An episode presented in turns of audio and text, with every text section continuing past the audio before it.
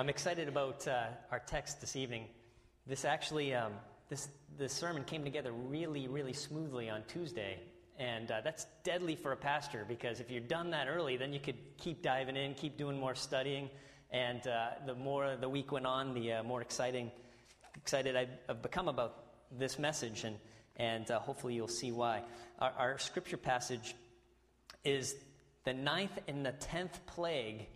Um, that's found uh, as Moses is trying to uh, cajole Pharaoh with God's help into releasing the Israelites um, from slavery and, and to head towards the promised land.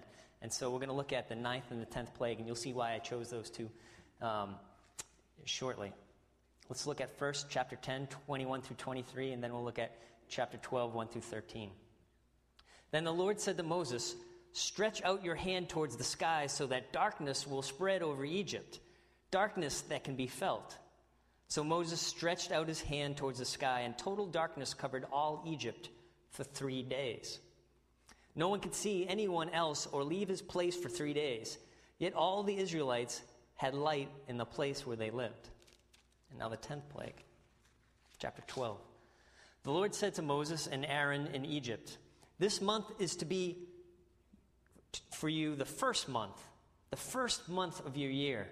Tell the whole community of Israel that on the tenth day of this month, month, each man is to take a lamb for his family, one for each household. If any household is too small for a whole lamb, they must share one with their nearest neighbor, having taken into account the number of people there, there are. You are to determine the amount of lamb needed in accordance with what each person will eat. The animals you choose must be year old males without defect and you may take them from the sheep or the goats. Take care of them until the 14th day of the month, when all the people of the community of, community of Israel must slaughter them at twilight. Then they are to take some of the blood and put it on the sides and tops of the door frames of the houses where they, are, where they eat the lambs. That same night they are to eat the meat roasted over the fire along with bitter herbs and bread made without yeast.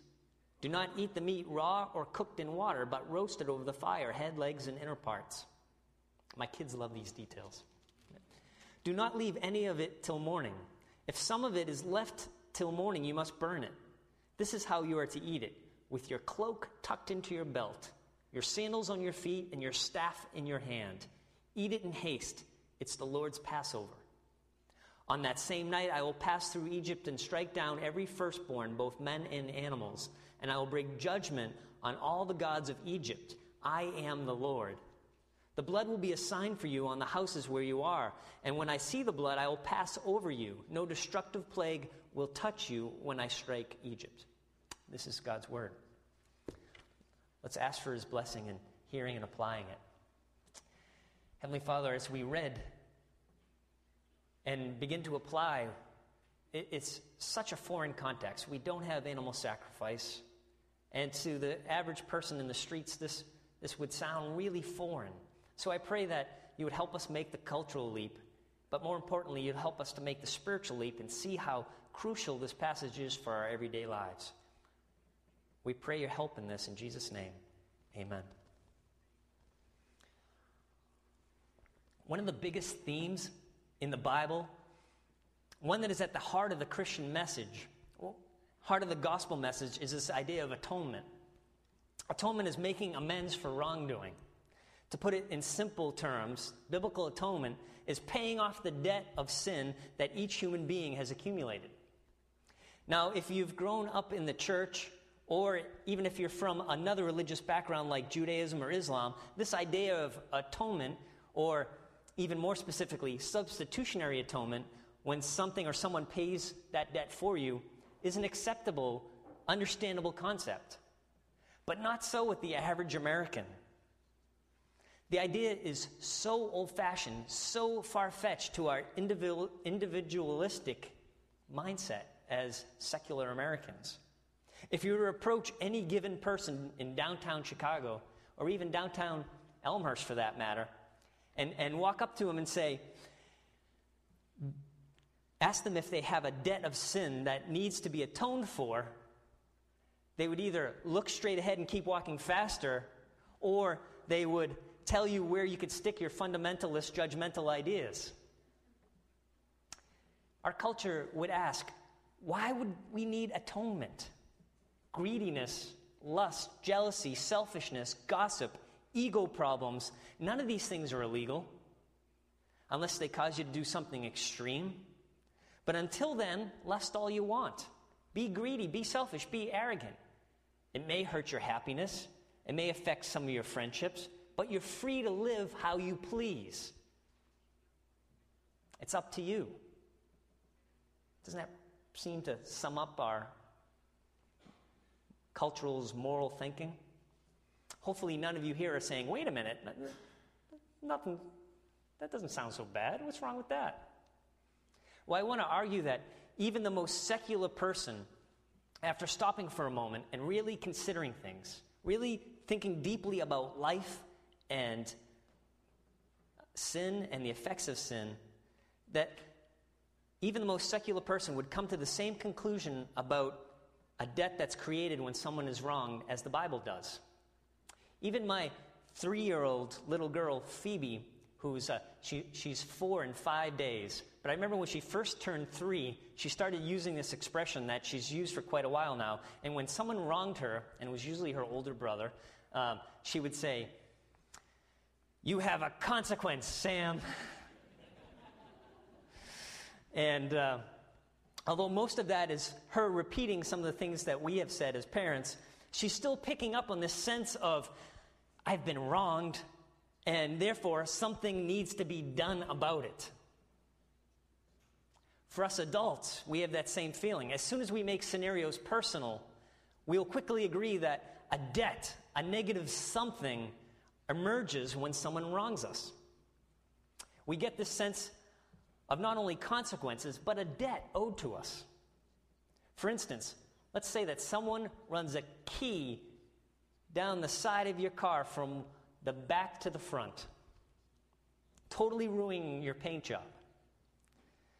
You then find out it was your next door neighbor who intentionally did this. You don't just slough that off. There's something now between you and him. Even if he pays for the car to get painted, there's still something between you. There's a debt that has been created. How about this scenario? Your, your, colleague who has been helping you on this big project at work gets the credit for the job when he's been only helping you. And you either have to just let it be or you have to go to the boss and say, It was actually me who did most of the work, and then you look like a whiner. There's now debt between you and your colleague. I'm trying to keep the examples mild and somewhat uh, superficial to show my point, but if you ratchet up the scenarios a little bit, it makes the point even more clearer. Like the woman who steals your husband away from you, or the college boy that intentionally treated your daughter like trash. And now the point of debt for wrongdoing gets made even stronger. We feel this idea of debt so naturally that phrases have emerged in our language like, he's going to pay for that. I'll make him pay for what he did to me, or she owes you for what she did to you. When we sin against someone, or someone sins against us, a debt emerges. The same principle applies but even more so when we're talking about sin against God. Now, God is God, and He doesn't need me to defend Him, and He's not some petty God that is easily bruised. Nothing like that. But God is perfect, perfectly loving, perfectly just. He's relational, and He has unwavering standards and principles. And when we break those principles, when we break those rules, we end up hurting either ourselves or one another. And when we hurt ourselves or one another, we hurt people that are made in the image, the very image and likeness of God who created them. So if I lie, I not only hurt my relationship with you to whom I lied, but I sin against God who created you and set up the principle of honesty. If I commit adultery, I not only sin against Laura, who is created in God's image, but I sin against God, who was there when I made my vows to Laura. Every sin against ourselves or one another is a sin against our Creator. Even sins that may possibly only affect ourselves, like lust or greed or materialism or jealousy or arrogance, if we manage it so it doesn't really affect other people, we are acting out against creation, against the creative order. We're marring it, causing it to break down, making things go against they were, the, the way they were intended and designed. So we accumulate debt against each other, but more seriously, we accumulate debt against God. I need us all to be on the same page. I need us all to understand this crystal clearly. So before we move on, I'll share one more angle at this debt thing. And this, uh, I think, originally was C.S. Lewis, but I tweaked it to fit our digital age. Let's say that you have a digital, um, well, let me, let me back up a little bit. Let's say that God is going to allow you not to meet His standards, but just to meet your own standards, okay? So when you get to heaven, you're not going to be judged on God's perfect holy standard. He's just going to judge you according to your standards, right? But there's this digital recorder that's hanging around your neck, and it's activated every time you make a measurement or a judgment, a moral measurement or a moral judgment. So every time you say, oh, he ought to be doing this, or can you believe she did this, or how could they do this, it records it. And so at the end of your life, God hits the playback on that digital recorder, and out comes all the judgments, all the measurements that you have made for other people. And then the story of your life is played underneath it. Will you need atonement? I know I will. So that's atonement payment for the debt that our sin has accumulated. That's the first principle you need to know. The second principle you need to know to really get into the passages tonight is a more confusing idea. This idea of the firstborn bearing the sins of the family. Quite a few times in the Bible, including our passage, it mentions um, the firstborn. The firstborn received most of the inheritance back in the ancient Near Eastern culture. The firstborn was the family representative. It was the future of the family. Now, this idea is completely foreign to us 21st century thinkers.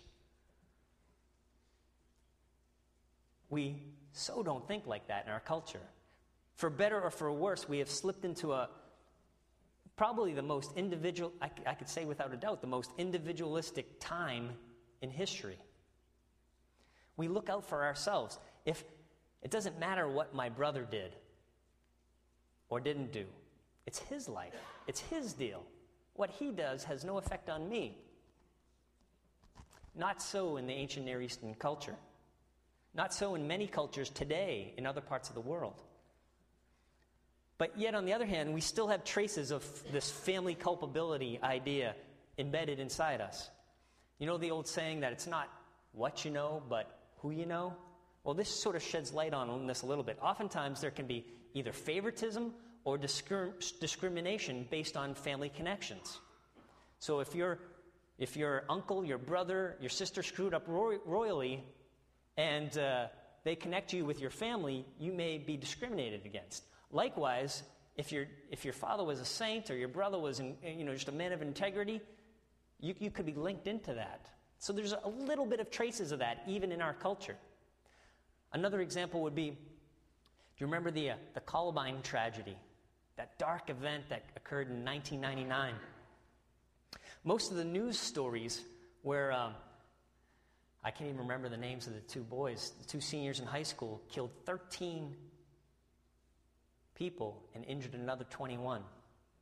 And the news stories back then talked about this idea of family culpability. The parents should be held accountable for the their kids' actions, but how much, to what degree should they be held accountable? We have largely lost this emphasis on family.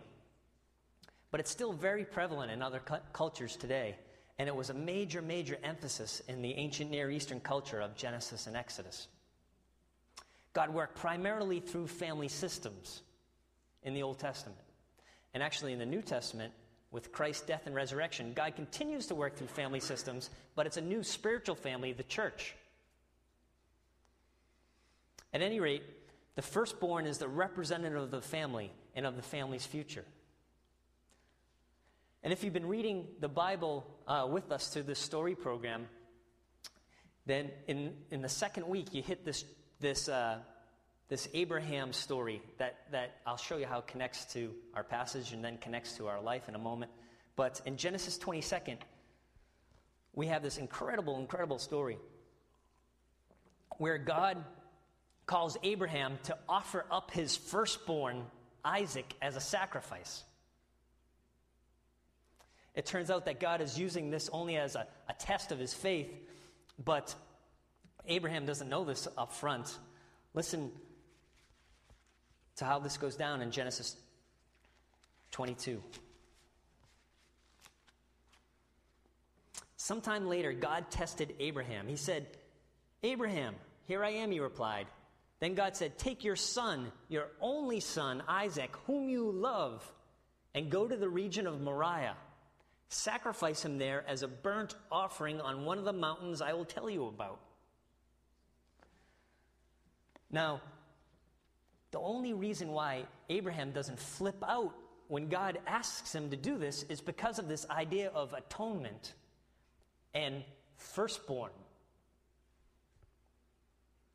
If Abraham would have said, Take Sarah and go offer her up as a burnt sacrifice, he would have wigged out. He would have, he would have said, God, what do you mean? But because of this idea of the firstborn as the representative of the family and the idea of atonement, he, he takes it somewhat in stride.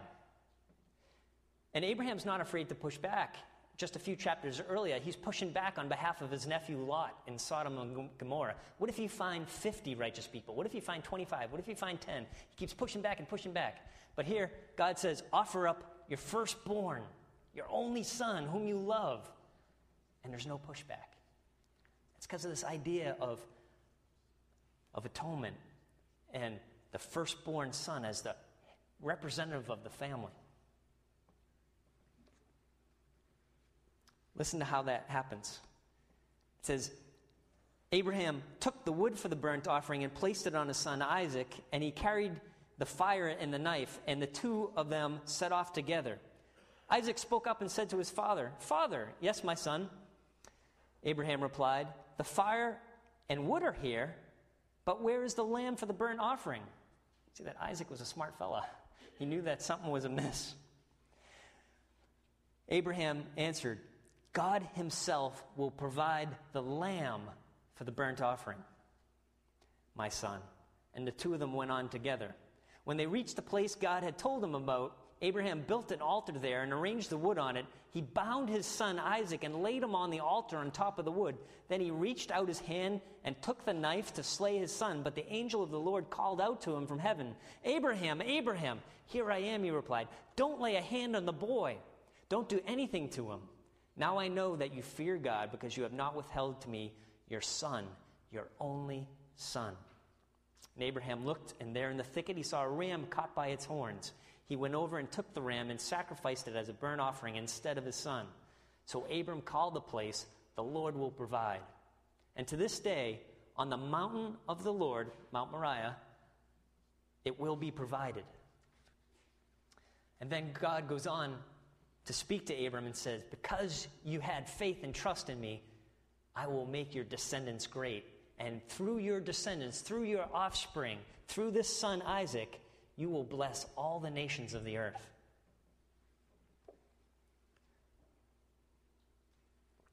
So it, that's exactly what happens. Abraham thrives. He has one kid, Isaac, and then Isaac has two kids, Jacob and Esau. But Jacob has 12 boys, and it just sets this family rescue mission, this family plan on fire. And um, Isaac's son Jacob, who has the 12 kids, gets named Israel by God. And so, if you're new to the Bible, this is where the whole Israelites come from the descendants of Jacob or the descendants of Abraham. Isaac uh, um, gets renamed Israel by God and ends up prospering in Egypt, largely through Jacob's 11th son named Joseph, whom Pastor Greg preached about last Sunday evening. The family grows over and over again, continues to grow, and about 400 years later in Egypt multiplies to a population of about a million plus. The downside is they become so numerous and so productive that the Egyptians are afraid they're going to take over, so they enslave the Israelites. Listen to Exodus 1 8 through 14. Then a new king who did not know about Joseph came to power in Egypt. Look, he said to his people, the Israelites have come, become much too numerous for us. Come, we must deal shrewdly with them, or they will become even more numerous. And if war breaks out, we'll join our enemies, fight against us, and leave the country. So they put slave masters over them to oppress them with forced labor. And they built Pithom and Ramses as store cities for Pharaoh. But the more they were oppressed, the more they multiplied and spread. So the Egyptians came to dread the Israelites and worked them ruthlessly. They made their lives bitter with hard labor and brick and mortar and with all kinds of work in the fields. In all their hard labor, the Egyptians used them ruthlessly. The rescue mission takes a turn for the worst, and they're bound in slavery in Egypt.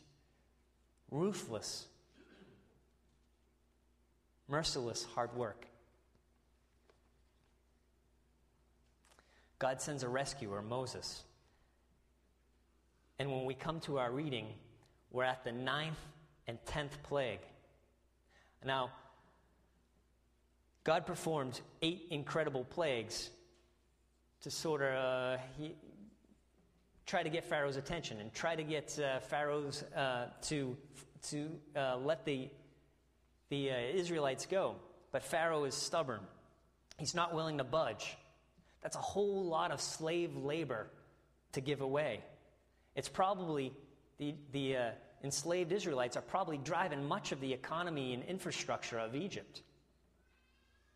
Not to mention, there's a big power play going on between Pharaoh and God. Pharaoh considers himself the God of the land, he considers himself a deity. And here, Moses is this little representative of God who's just doing a number on him. And so he doesn't want to budge. And so the first eight plagues hit. Pharaoh waffles a little bit, but remains strong. And then comes our plague. And the plague number nine is darkness three days of darkness. And then the 10th plague hits. And after three days of darkness, the 10th plague calls for at twilight lambs to be slaughtered.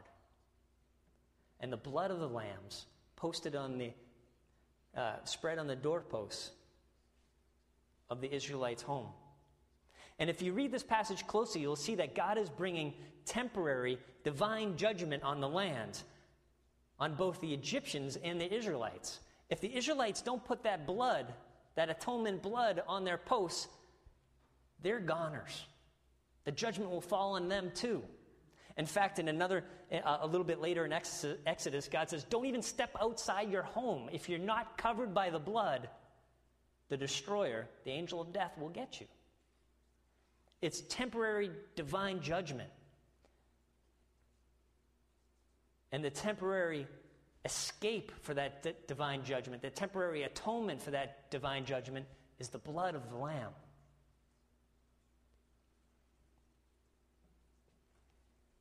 And so the tenth plague hits. Every firstborn male is killed throughout Egypt.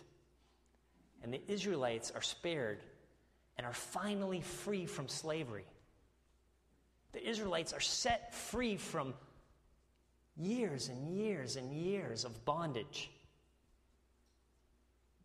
Some estimates are about 400 years of slavery.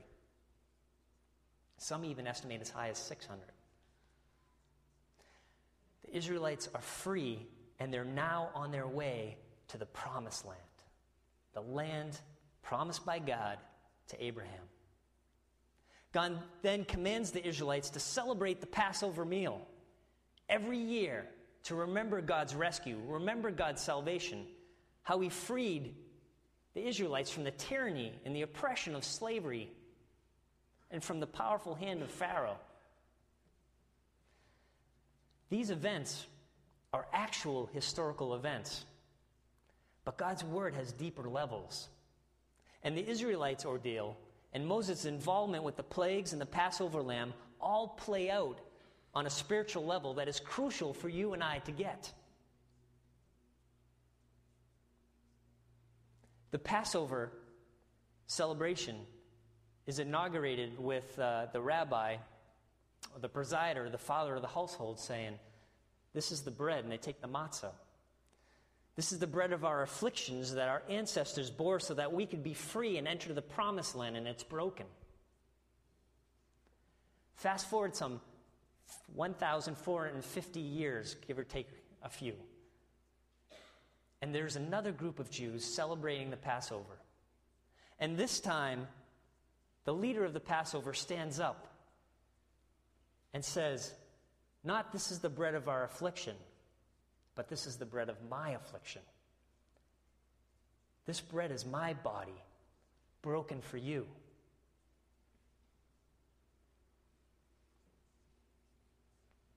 And then Jesus, the Lamb of God who takes away the sins of many, goes on to suffer the cross. And in Luke chapter 23, listen to the events leading up to Jesus' crucifixion. Luke 23, 44 through 46. Now, it was about the sixth hour, about three o'clock, and darkness, remember the ninth plague? Darkness for three days? darkness came over the whole land until the ninth hour. From three to six, there was complete darkness. For the sun stopped shining, and the curtain of the temple was torn in two. And Jesus calls out with a loud voice, My Father, into your hands I commit my spirit. When he had said this, he breathed his last breath. It's a parallel to the Exodus. Three hours of darkness, and then at twilight, when the Passover lamb was slain, the Son of God was slain to atone for our sins.